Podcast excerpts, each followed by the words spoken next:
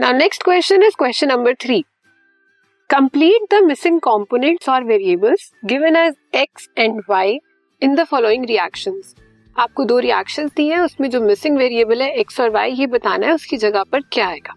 So first is PbNO3 that is lead nitrate aqua solution plus 2 Ki Ki is potassium iodide जब आपने lead nitrate और potassium iodide के solution को mix किया तो आपको क्या मिला?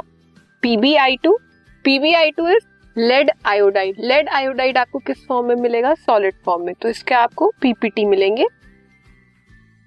और KNO3 कैसा मिलेगा? एक्वस लिक्विड सॉल्यूशन होगा। So X is solid and Y is aqueous lead iodide के आपको प्रेसिपिटेट मिलेंगे और पोटेशियम नाइट्रेट आपको लिक्विड फॉर्म एक्वस फॉर्म मिलेगा। ठीक है?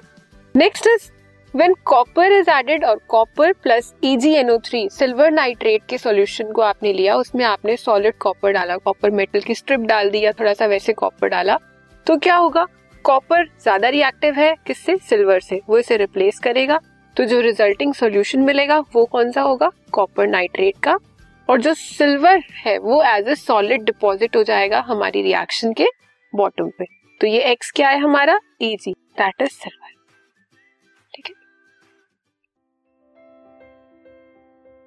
this podcast is brought you by Hubhopper शिक्षा अभियान अगर आपको ये पॉडकास्ट पसंद आया तो प्लीज़ लाइक शेयर और सब्सक्राइब करें और वीडियो क्लासेस के लिए शिक्षा अभियान के यूट्यूब चैनल पर जाएँ।